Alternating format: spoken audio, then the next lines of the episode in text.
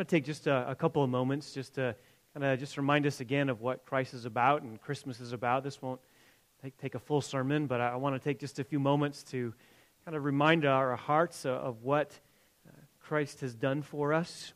We're not just celebrating a Christmas holiday. Uh, we're not just celebrating joy or peace or goodwill towards men or giving. Those are all good things. Those are all wonderful things to do at a time like this this year, but it's not ultimately what Christmas is about. And Christmas is ultimately about the birth of, of Jesus Christ, how God came in human flesh, how God dwelt among us, how he lived among us, how he took up residence here on the earth. He pitched his tent here in an earthly body and he lived here. He stepped into this world as, as a baby, as we saw this morning, how he graciously and humbly came to this earth 2,000 years ago. It's about the incarnation. It's about God and man brought together into one person, the God man, Jesus Christ. It is about the remarkable reality that God has taken on human flesh. And that truth is truly a, a staggering reality, isn't it? For us to consider the fact that, that God, the infinite being, the creator of the universe, the one who owns everything, the eternal, self existent God, has stepped into time and space. How, how, does God, who is infinite and omnipotent and omniscient and all powerful, how, how does he be condensed down into a human body? That's partly the mystery of the incarnation. There's a couple verses in the New Testament I think that really capture the essence of this reality. It's found in Galatians. I just want to read these two verses for you. It's the letter of Paul to the Galatians. In Galatians chapter 4, verses 4 and 5, it says this But when the fullness of time came, God sent forth his Son, born of a woman, born under the law, so that he might redeem those who were under the law, that we might receive the adoption as sons. I think in those two verses, Paul, in the course of his writing in the book of Galatians, really kind of encapsulates what the message of the gospel is that in the right time, in the fullness of time, God sent forth his son, born of a woman, born under law, that he might redeem those who are under the law to adopt us as sons and daughters. What a remarkable truth. And I think in order for us to to truly feel the weight of, of that reality, you have to go back one more verse. So I guess I lied. There's three verses. Uh, the verse before that, verse 3, says this It says, So also we, while we were children, were held in bondage under the elemental things of the world. You may not realize that about yourself. And if you're here today without Christ, you may not realize this about yourself, but you before Christ, you without Christ, are held in bondage under the elemental things of the world. And what that means is you are enslaved to your sin. You are enslaved to this world. Prior to coming to Christ, we loved the things of this world and, and we thought we were good people. If you're here tonight and you think you're a, you're a good person apart from Christ, you're not. You're, you're a slave. You're a slave of the world. You live for what the world lives for. You love what the world loves. You, you, you engage in what the world engages in. You are held in bondage under the elemental things of the world. And, and if you have any desire for God, you, you try to accomplish your movement towards God through human religion. That's another means of being enslaved to the elemental things of the world. You're captivated by the world, and you may engage in some religious efforts to move yourself towards God. But none of that is sufficient. And so, God, in His infinite mercy and in, in His infinite grace, Paul says, when the fullness of time came, He sent forth His Son. What I love about that verse is it tells us where the initiative lies in our salvation. It's not on our part. We didn't wake up someday and said, you know, I think I need to move closer to God. I think I'm going to work my way to God. No, God in His initiative, God is the one who started this. God is the one who initiated the, the saving work of drawing us to Himself. He didn't wait for us, He didn't make us figure it out on our own. No, God took the initiative. He instigated that which would ultimately bring about our salvation. So He sent forth His Son. And I love what Paul says. He says he did it at just the right time. Think about that for a moment. God, in his infinite wisdom and his total omniscience, knew exactly the right time to send Jesus Christ.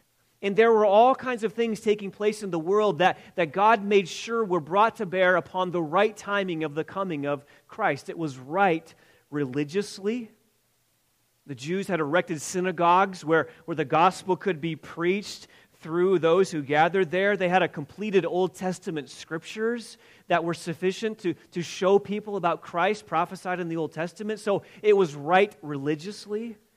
Secondly, it was right politically. As we saw this morning, Caesar Augustus had erected a, a, series of roads throughout the Roman Empire that made the, the transfer of the gospel easily easy to happen. It, just, it just went out through the Roman Empire, through these roads and transportation system that had already been erected by a pagan governor and emperor.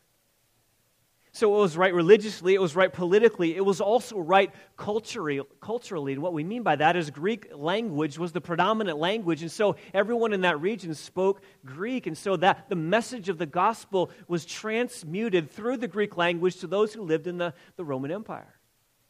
And so, in all of those ways, it was right religiously, it was like right politically, it was right culturally, everything was right. And at God's right time, it says He sent forth His Son. He sent forth His Son,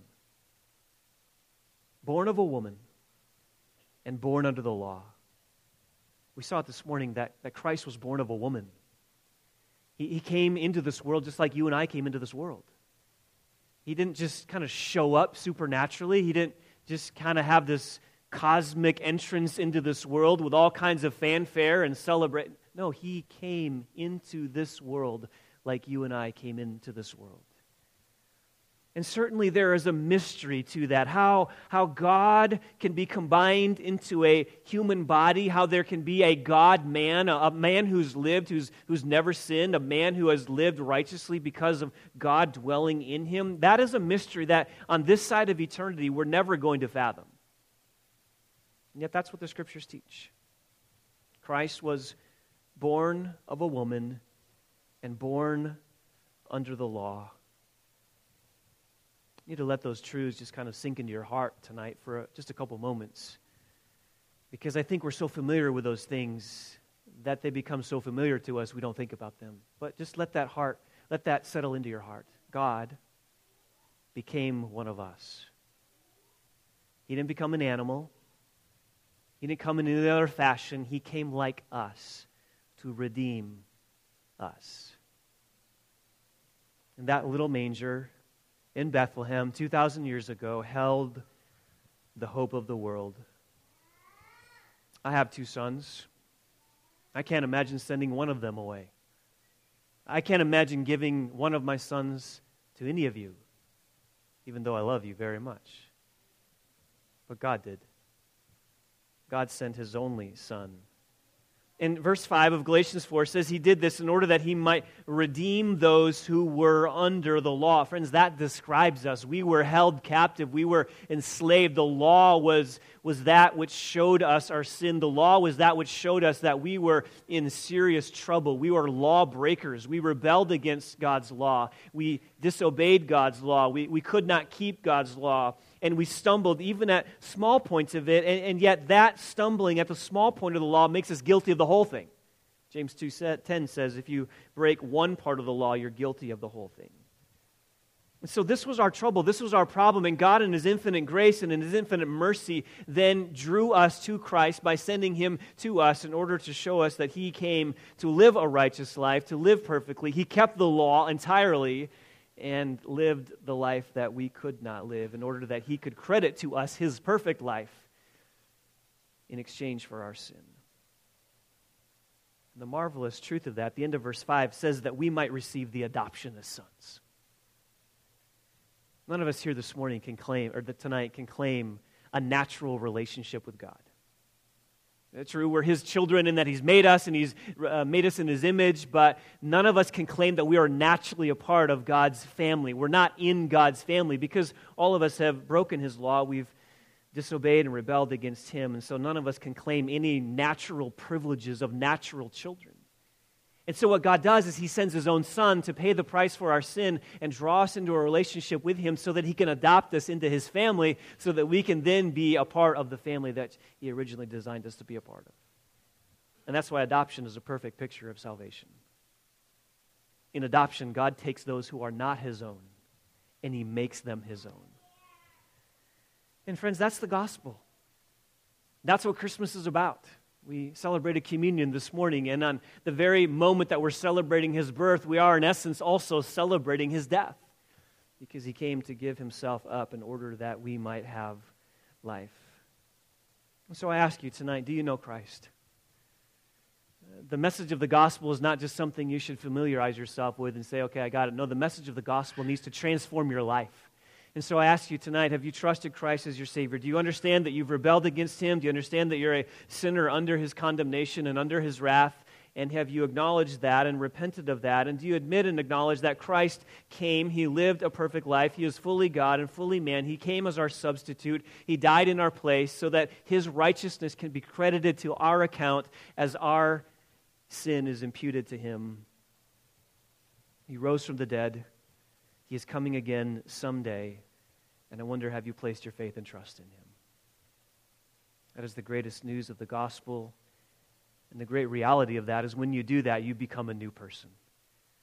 You become adopted into God's family. You have your old nature taken away. You have a new nature given to you. The old things pass away. Behold, new things have come. And so, this is what we're celebrating ultimately the message of new life in Jesus Christ. And we live in a world that needs to hear that message. We live in a world that desperately needs to hear about the saving news of Jesus Christ. So, have you trusted Christ as your Savior? If you're here tonight, you need to know it's not by your works. You're not a good person. It's not by your efforts. It's not through anything you can do. Salvation is solely through the grace of Christ. And if you've never trusted Him, we would love to introduce you to the Savior and see you receive him as Christ and Lord. If you have trusted him as your Lord and Savior, then this is the high point of the year. This is the high point of the gospel. And so I encourage you this Christmas season to reflect on that, to take your time with your kids to teach them about this and make sure they understand the glory of the manger and the glory of the incarnation. Would you pray with me? Lord, we thank you that this simple message that we've heard time and time again never grows old. And Lord, we continue to need to hear this message because this is the hope of the gospel. This is what will transform lives. It's not through religious efforts, it's not through education, it's not through better morality. Lord, it's not through any type of efforts that we have on our own. It is only and entirely and solely on the basis of Jesus Christ. He said, I am the way, the truth, and the life. No one comes to the Father but through me. And so we pray, Lord, if there's any here tonight that have not have trusted you, would you bring them to yourself and invite them into a loving relationship with you where they exchange their sin for your perfect righteousness? Lord, as we finish our service in just a few moments, the final songs that we hear sung and the songs that we get to sing together, would you please inhabit the praise of your people and be glorified? In Christ's name we pray. Amen.